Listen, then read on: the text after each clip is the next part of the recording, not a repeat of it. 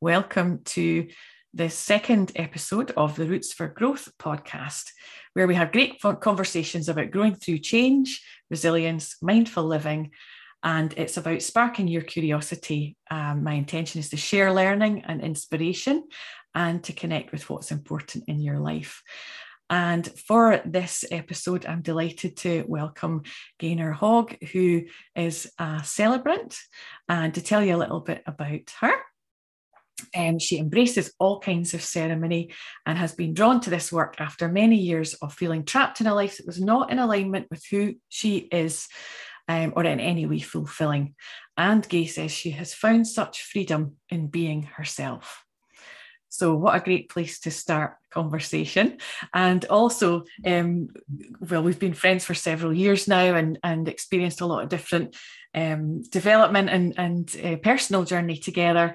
Um, and also that, um, Gay, you were in the book um, Roots for Growth, and you told us about where you were then and what came to mind when we are talking about your story. So I'm wondering if you would like to say something about that, where you were then and what's been happening for you since then.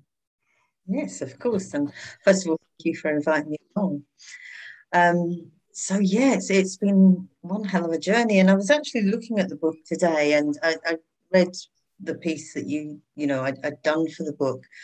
Um, and I must admit I haven't looked at it recently, so it was it was it was quite a surprise when I, I read it, and I was like, oh my, there's so much that happened, and I'm in such a different place. And even when I did the book, I, I knew I was in a very different place from from that previous time. So it just struck struck me how how growth happens without you always actually being aware that it's happening. Yeah. As sometimes it's only when you're looking back or hindsight that you think, wow, I just didn't realize that's where I was at that time. So, such a great reference point to go back to. Mm. And when you say growth happens in the way that you've just described it, in what ways have you grown in that time? Well, I look back at what I was writing then, and I, I knew that I'd, I'd, come a long way, definitely from from over the years with all the training that we've done and um, the new networks and people that I was mixing with. Um, and and I look at my life now, I think I mentioned in the book that I knew I was on the edge of, of, of something new. The mm-hmm. coach had been great for me. It had given me this new perspective. It had taught me a lot about myself. But it wasn't particularly the calling that I thought it was, because the more I did it, the less it felt that I wanted to do a business. So I knew I was on the edge of something. And that's something that I was on the edge of was becoming a celebrant. And I was reluctant to say it was a calling and a vocation because I'd said that about coaching. Um, and I suppose at the point I just didn't want people judging, saying, "Oh, here she goes again." But I just knew there was something in it. There was just I just knew, and I did my training. And the first lot of training I did was for end of life services, um, and then I went straight on to do the family and couples training. So that would be more, you know, your your weddings, vow renewals, baby naming, things like that. Mm-hmm. And it just incorporated all this, all what I love, you know, writing, people, um, and it actually brought out my spirituality more, mm-hmm. which was not what I was expecting necessarily. Um, but it was just just lovely to be able to release that and start to really understand how I was growing and what I was growing into, um, and, and, still am. Definitely still am.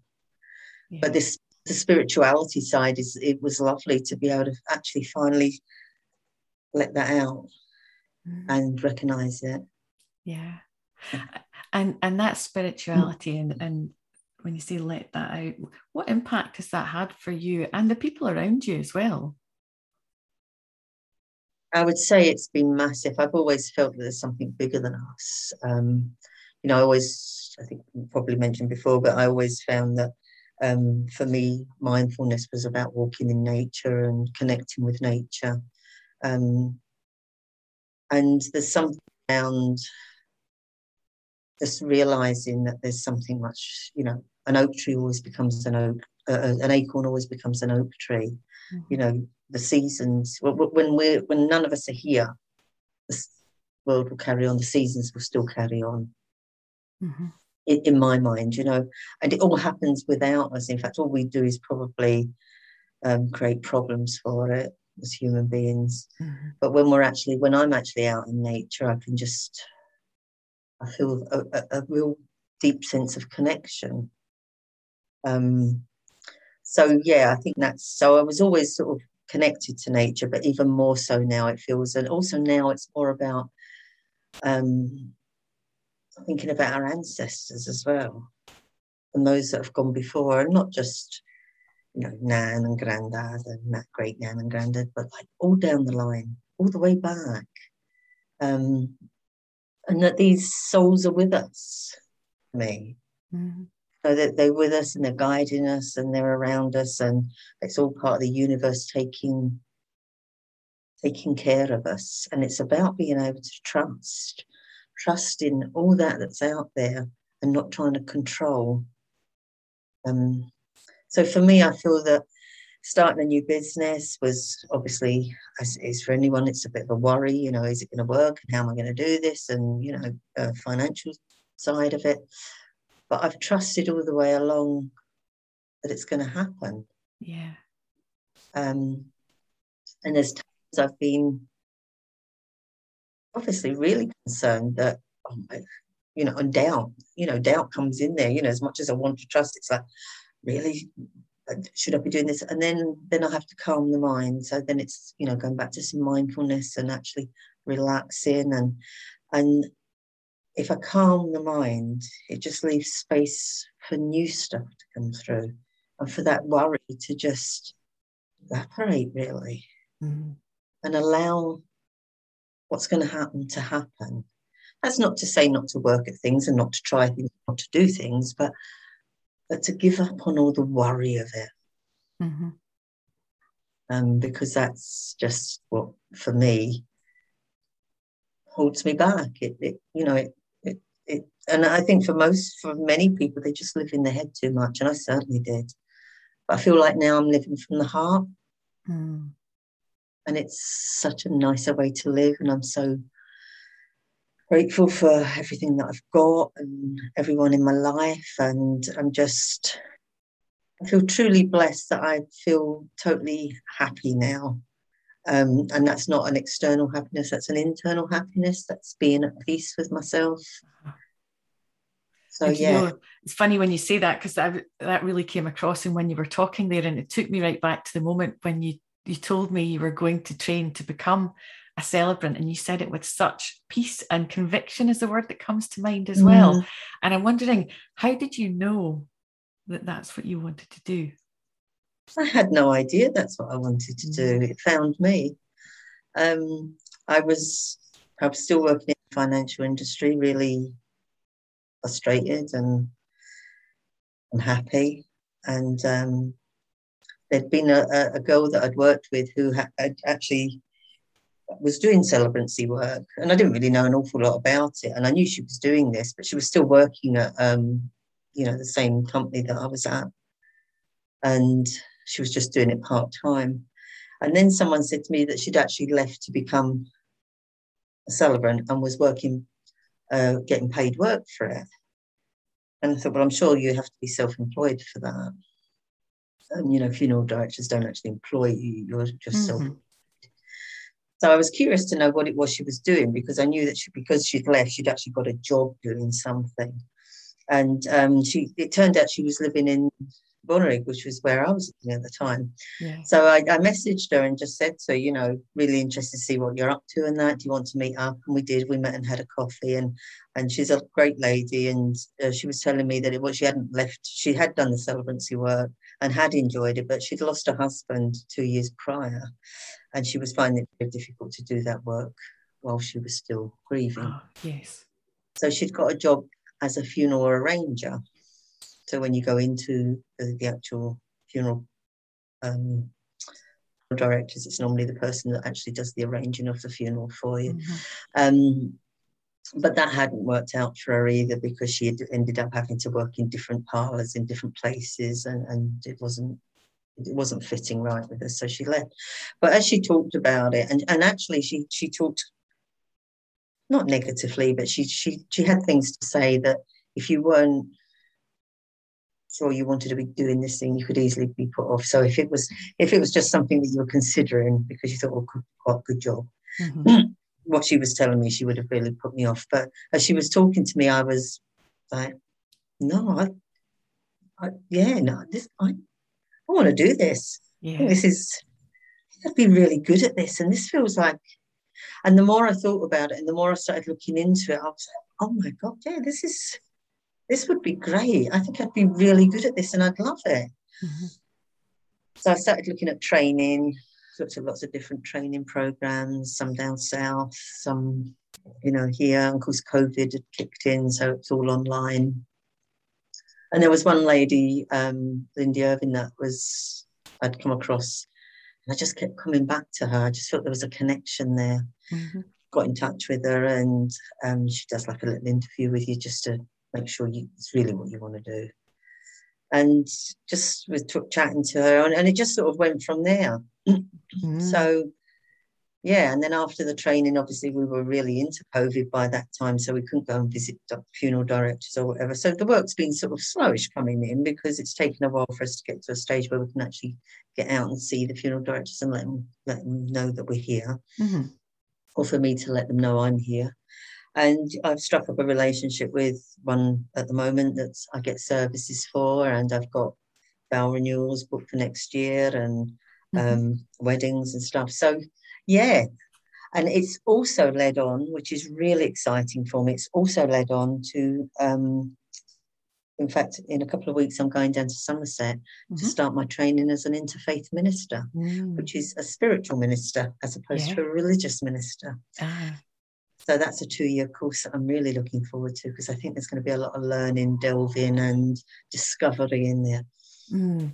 And it's a real, it's mm. it's um, a personal exploration of um, you know your own spirituality as well as bringing that to other people and building on the ceremonies that you already do, isn't it? Yeah, mm. definitely, yes. And you talked about ceremony earlier on as well. And um, I'm thinking for people listening as well, they might not know much about what you do or what's what's possible and the significance of ceremony for you. So um, you know, what sorts of things are important when you're with a family or a couple and you're you're talking to them about the ceremony and you're planning it? What sorts of things? Yeah, I, I think ceremony is for me it's really important now not not so much in the past, but now um, it really is. And I think back, you know, when you think about tribes years back, you know, we have been having ceremony for hundreds and hundreds and hundreds of years. You know, when there was tribes, that's how a wedding would be. Would everyone would come together, or a, a new baby, and everyone would come together um, for a pregnant mother, there would be the, the, the, women of the tribe would come together with the pregnant mother mm-hmm. and pass on advice and information and be there to support her. And it's that community support of ceremony. Mm-hmm.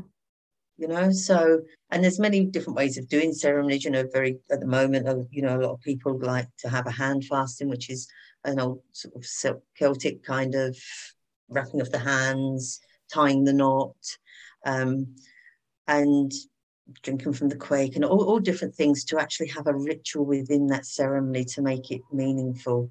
Um, and I think we've kind of lost it a bit. You know, I think for a lot of people, or certainly I used to think this, you know, you think of a wedding and most people think they're there for the booze and the, the party and the mm. dancing.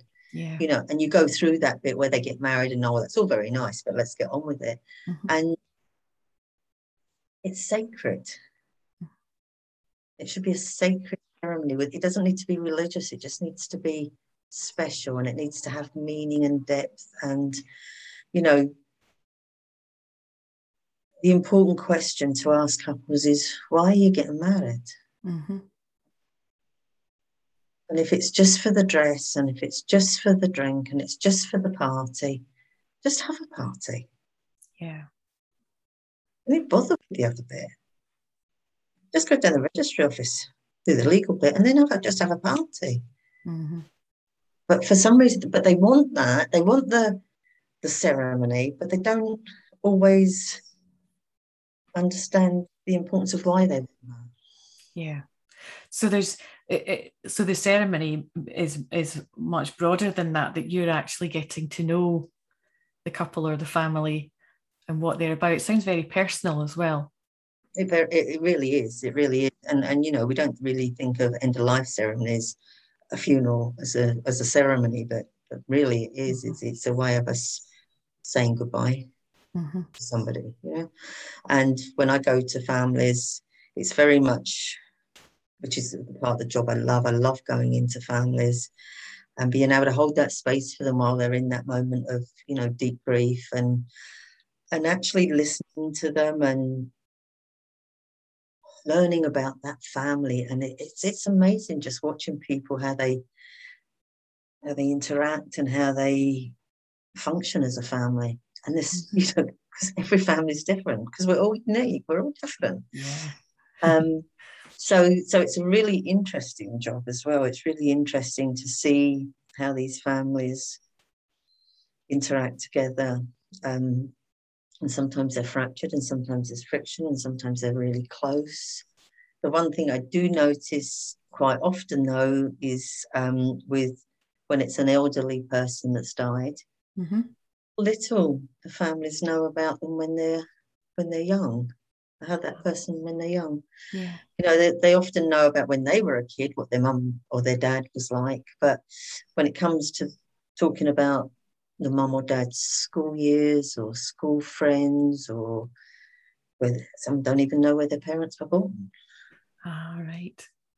So what would you what would you say? Because I remember you did speak to me about this before. What would you say to people who are listening about that and about those stories?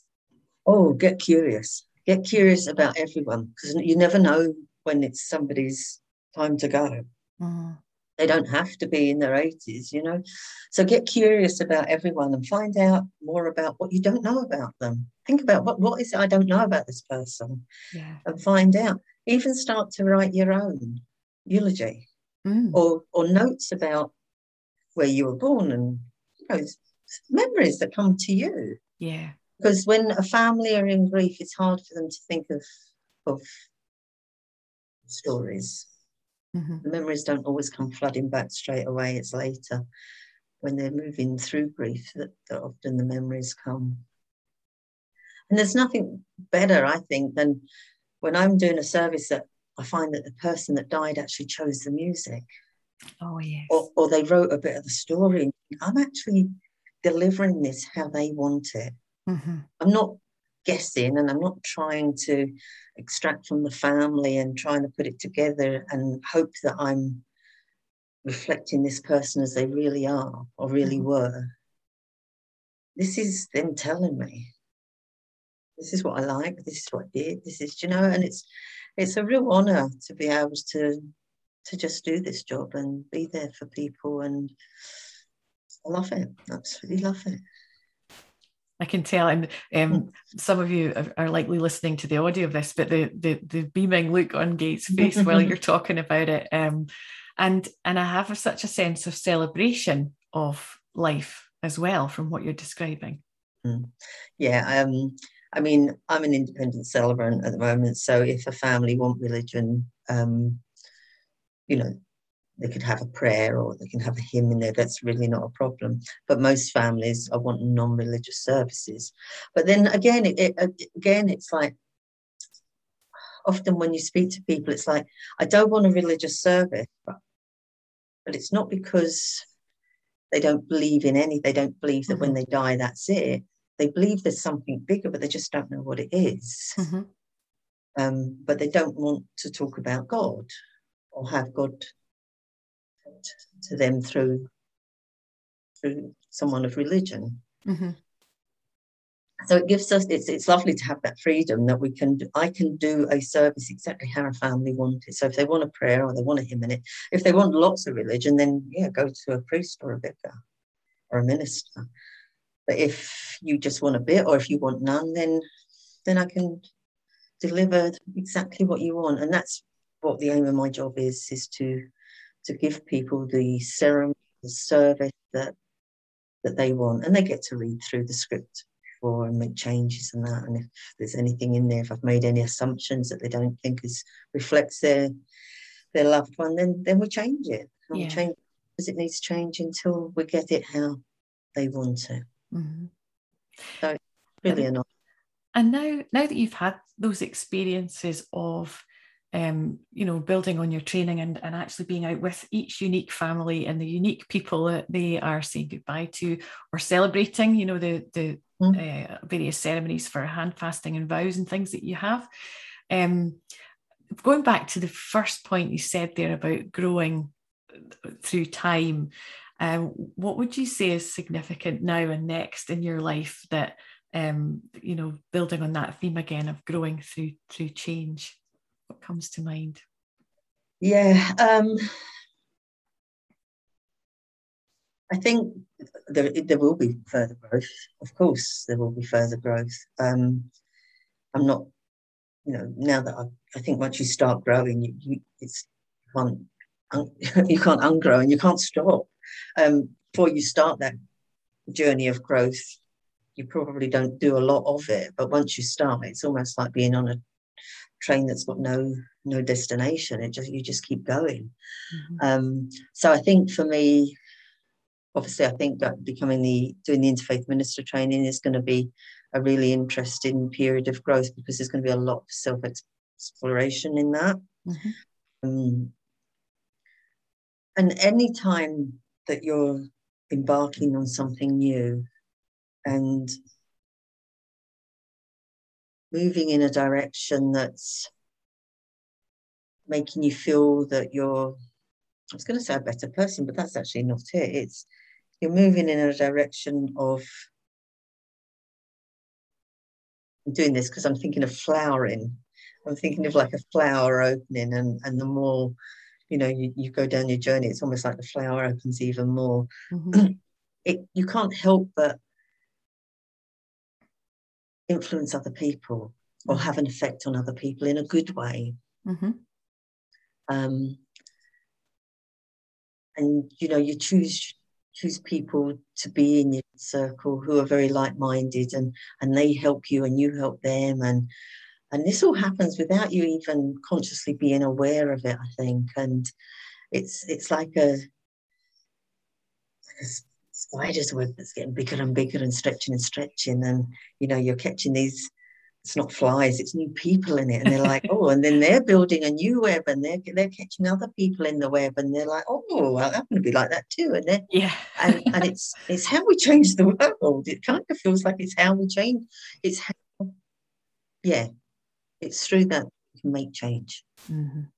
definitely well it's thank you so much for sharing in your own words um, insights about what you do and what led you to there um, and and food for thought about life and about celebrating life all the way through um, mm. our experiences and um, it's been lovely to to have that you know when you talked about the web there and the connections to sit with you and notice how you are when you are fully embracing your your your work and your your personal growth as well. Um, so thank you for for uh, taking part today. And I'm wondering if you would like to let people know where they can get in touch with you if they wanted to follow up or follow what you're posting and so on. Because I do know you post videos and insights and things for people. I do. And uh, first of all, thank you so much for for chatting with me today. It's been lovely you. Um, if people want to get in touch, my website is www.gaynorhoggceremonies.com. Mm-hmm. Um, if they want to contact me, my email is gaynor at gaynorhoggceremonies.com. Mm-hmm. Sorry, yeah, dot .com. And uh, Facebook is Gaynor Hogg Ceremonies. So mm-hmm. uh, follow me on Facebook. I also have a page called Over Yonder, um, and that's more dedicated to um, around death. So that mm-hmm. sounds really exciting, and everyone thinks, oh no, but it's more about education around the way we think of death. Um, and I'm going to be doing interviews with people from different cultures, looking at the way they think and treat death. Um, so it's more of more like an educational page. Yeah, yeah, and thought provokers as well. I would say I follow that page, and yeah. um, the things that you've said, it's like gently, gently planting a seed or sharing an idea that, that has left me reflecting. So um, yeah, it's a, it's a lovely page to follow. So thank you again. And um, I, will say thank you to the listeners as well. This has been Roots for Growth podcast. And it accompanies my book called Roots for Growth. Um, you don't have to have read it to follow what we're doing, but we are talking about the themes of resilience, mindful living, and growing through change. And I'm Anna Bell. Thank you for listening.